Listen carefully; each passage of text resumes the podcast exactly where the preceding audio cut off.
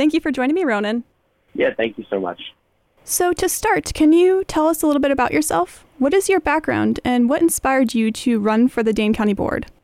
Sure. So, I have spent my whole life living in Madison. I grew up here, and one of the things I did over the last two years was be a youth representative for the Dane County Board's Public Protection and Judiciary Committee.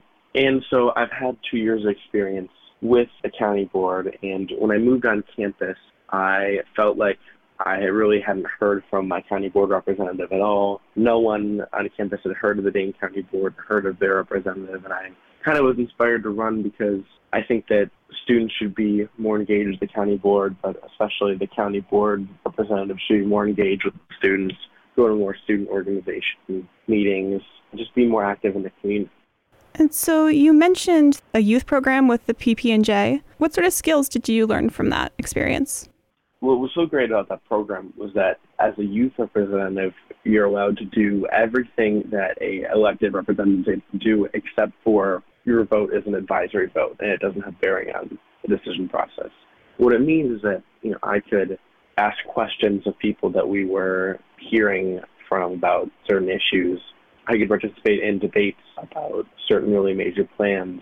One thing that I did was help lead a research project about the causes of youth crime and youth homelessness and what the most effective ideas are for those problems. So, really, over two years, uh, I learned a lot about the process of how the Dane County Board works, but also, you know, how to have healthy debate with people that you disagree with about certain issues and how to compromise to really make the best solution.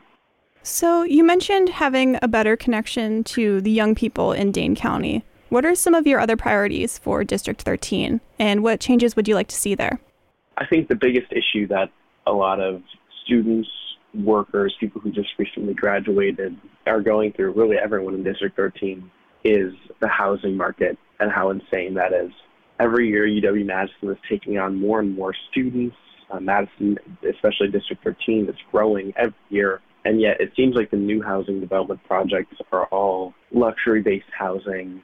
Some of them have private hot tubs in the rooms. They can, you know, cost $2,000 per month just for to rent out a single bedroom, which is really out of the price range and out of many of the students who are going here and many of the workers who just got a job downtown. So my priority would be helping incentivize land developers to create more affordable apartment building plans. So, you know, less private hot tubs in the rooms and more just safe bedrooms that people can live at that are close to classes, close to their jobs, and won't break the bank. And so, in terms of the county as a whole, are there any wider goals that you would like to touch on? As a county, I think that we can still be doing more for the environment. I think protecting our lakes is really important.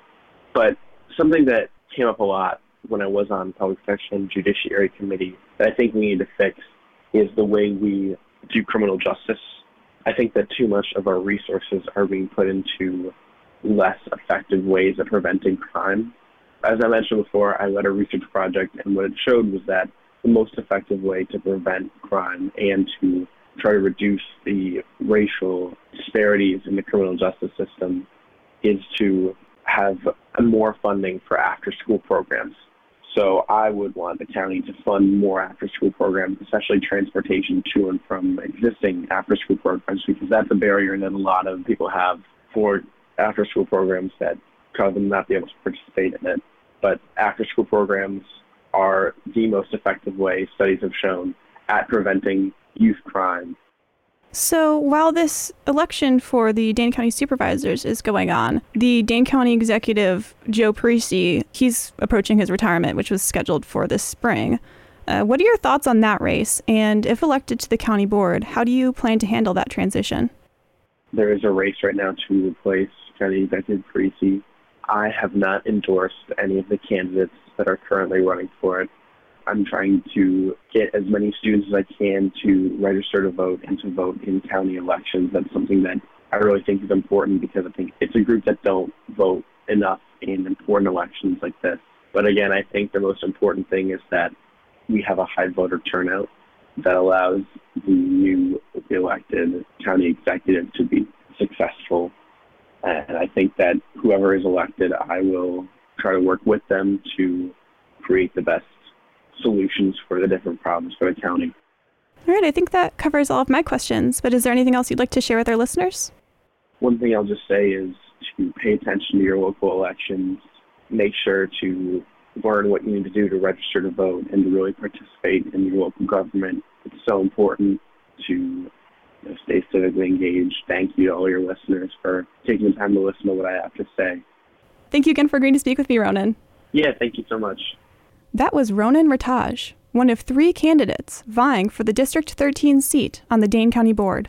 District 13 represents part of UW Madison's campus and the city's near west side. Tune in tomorrow to hear from the district's incumbent, Supervisor Jay Brower.